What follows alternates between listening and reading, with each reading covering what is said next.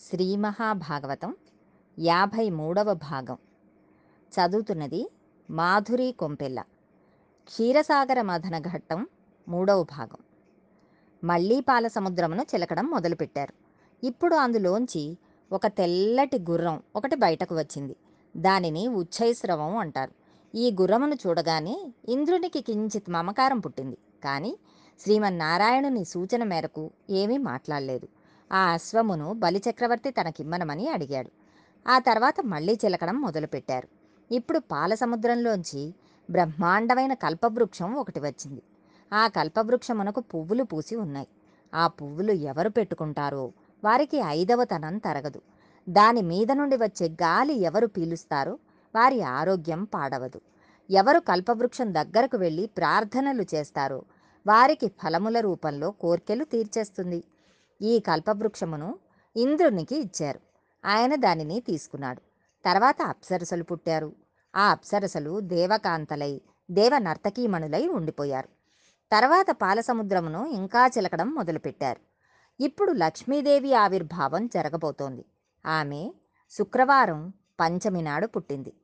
పచ్చటి కాంతితో తెల్లటి వస్త్రములు కట్టుకుని పద్మాసని పద్మవూరు పద్మాక్షి పద్మసంభవే అని నల్లని కన్నులతో సొగసైన చూపులతో మాతృవాత్సల్యంతో అందరి వంకా చూస్తూ లక్ష్మీదేవి పాలసముద్రంలోంచి ఆవిర్భవించింది. అమ్మవారి చూపులు ఎంతవరకు పడ్డాయో అంతవరకు దరిద్రములన్నీ తొలగిపోయాయి. అందరూ ఆనందమును పొందారు. లక్ష్మీదేవి ఆవిర్భావ ఘట్టం ఎవరు విన్నారో వారికి కొన్ని కోట్ల జన్మల నుండి వెంటబడిన దరిద్రం నశిస్తుంది. ఇది పరమ యథార్థం పుడుతూనే ఆ తల్లి యవ్వనంలో పుట్టింది. ఇంద్రుడు వెంటనే కలశ స్థాపనం చేసి అమ్మవారిని దర్శనం చేసి చెప్పిన స్తోత్రం వ్యాస భాగవతంలో లేదు కానీ దేవీ భాగవతంలో ఉంది. దానికి పెద్దలు ఒక మాట చెబుతారు. ఈ స్తోత్రమును చేయడానికి కొన్ని రోజులు నియమం ఉంది. అలా ఈ స్తోత్రమును తెలిసి కానీ తెలియక కానీ చేస్తే ఆ వ్యక్తి భూమండలమును శాసించే చక్రవర్తిత్వానికి వెళ్ళిపోతాడు. పక్కన నారాయణ భక్తితో కలిస్తే భక్తితో కూడిన ఐశ్వర్యం వస్తుంది. అమ్మవారు తెల్లని చీర కట్టుకుంది. పచ్చటి ముఖంతో బంగారు రంగుతో మెరిసిపోతూ ఉంది. నల్లని జుట్టు కలిగి ఉంది. కబరీబంధం చుట్టూ చక్కటి మల్లె పువ్వులు సంపంగి పువ్వులు జాజి పువ్వులు అలంకరించుకుని ఉంది. మెడ నిండా హారములు వేసుకుని ఉంది. వరదముద్ర పట్టి చేతితో ఐశ్వర్యమును కురిపిస్తూ మీ కోరికలు తీరుస్తాను సుమా అని అందరికీ అభయం ఇస్తోంది. రెండు పాదములను కలిపి పద్మాసనం వేసుకుని ఉంది. నమ కమలవాసిన్యై నారాయణ్యై నమో నమ. కృష్ణప్రియాయై సతతం మహాలక్ష్మ్యై నమో నమ. పద్మపత్రేక్షణాయై చ పద్మాస్యాయై నమో నమ. పద్మాసనాయై పద్మిన్యై వైష్ణవ్యై చ నమో నమ. సర్వసంపత్ సంపత్స్వరూపిణ్యై సర్వారాధ్యాయై నమో నమ. హరిభక్తి ప్రదాత్ర్యై చ హర్షదాత్ర్యై చ నమో నమ. కృష్ణవక్షస్థితాయై చ కృష్ణేశాయై నమో నమ.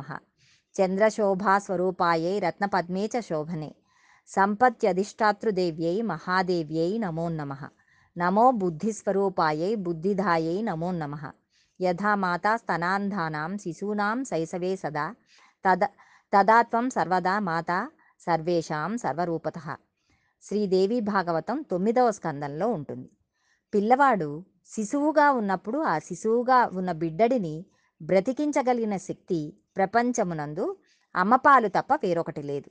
ఈ లోకమునందు మనం సుఖశాంతులతో ఉండడానికి ఐశ్వర్యం తప్ప వేరొక దిక్కు లేదు. అందుకని ఐశ్వర్యం ఉండవలసినదే.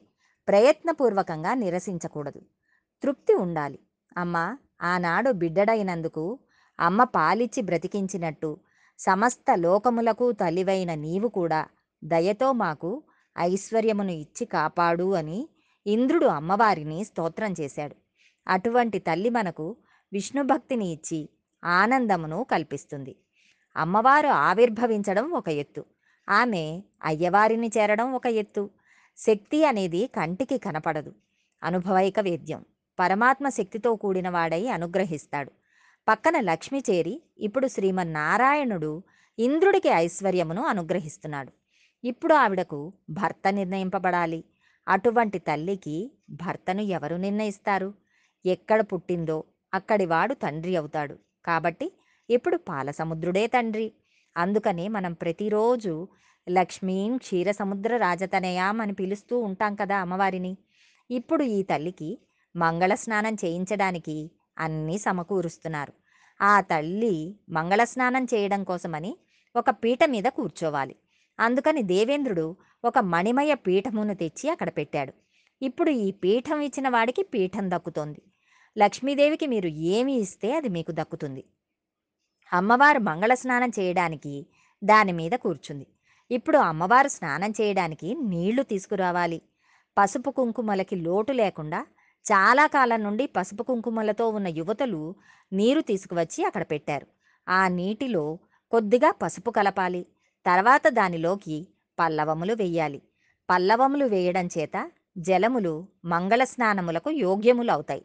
అటువంటి పల్లవములను భూదేవి తెచ్చి ఇచ్చింది. గోవులు వచ్చి పంచద్రవ్యములను ఇచ్చాయి. వసంతుడు తేనెను తెచ్చి ఇచ్చాడు. మంగళ స్నానం చేయించే ముందు వధువుకి కొద్దిగా తేనె ఇవ్వాలి. లోపల మంగళస్నాన క్రియ జరుగుతుంటే బయటికి వచ్చిన బ్రాహ్మణులు కూర్చుని చక్కటి స్వస్తి మంత్రములు చెబుతూ ఉంటారు. అక్కడ స్వస్తి మంత్రములు చదువుతుండగా ఇక్కడ మంగళ స్నానం జరగాలి. ఇక్కడ మహర్షులు వేదం మంత్రములను చదువుతున్నారు. ఇప్పుడు మంగళధ్వనులు జరగాలి. లక్ష్మీదేవి మంగళ స్నానానికి మేఘములు మంగళధ్వనులు చేశాయి మేఘములే వేణువులను ఊదాయి.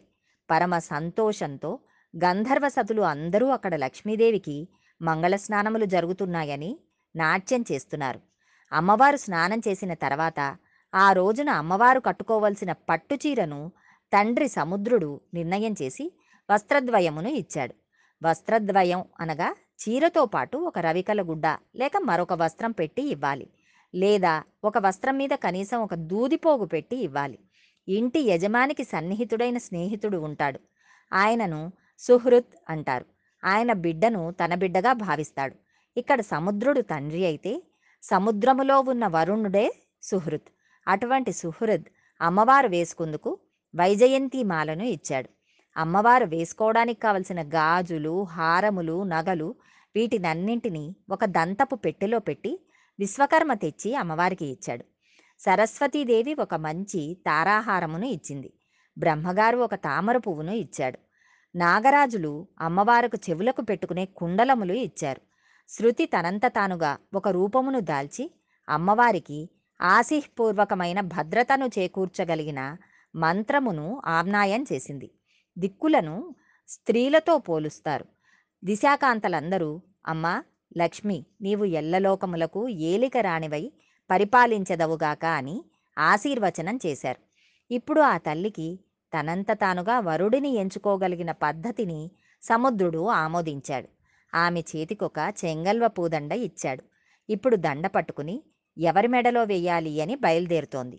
లక్ష్మీదేవికి సంబంధించిన ఈ పద్యములు వింటే కన్నెపిల్లలకు అటువంటి భర్తలు వస్తారు అంటారు. ఆవిడ జగత్తునకంతటికీ తల్లి. నారాయణుడి వంక చూసింది. ఇలాంటివాడు నాకు భర్త కావాలి అనుకుంది. తామర పువ్వుల వంటి కన్నులు ఉన్న శ్రీమన్నారాయణుడు ఏమీ తెలియని వానిలా చేతులు కట్టుకుని నిలబడ్డాడు. అమ్మవారు గబగబా సింహాసనం దిగి నడిచి వచ్చి ఆ వరమాలను ఆయన మెడలో వేసింది.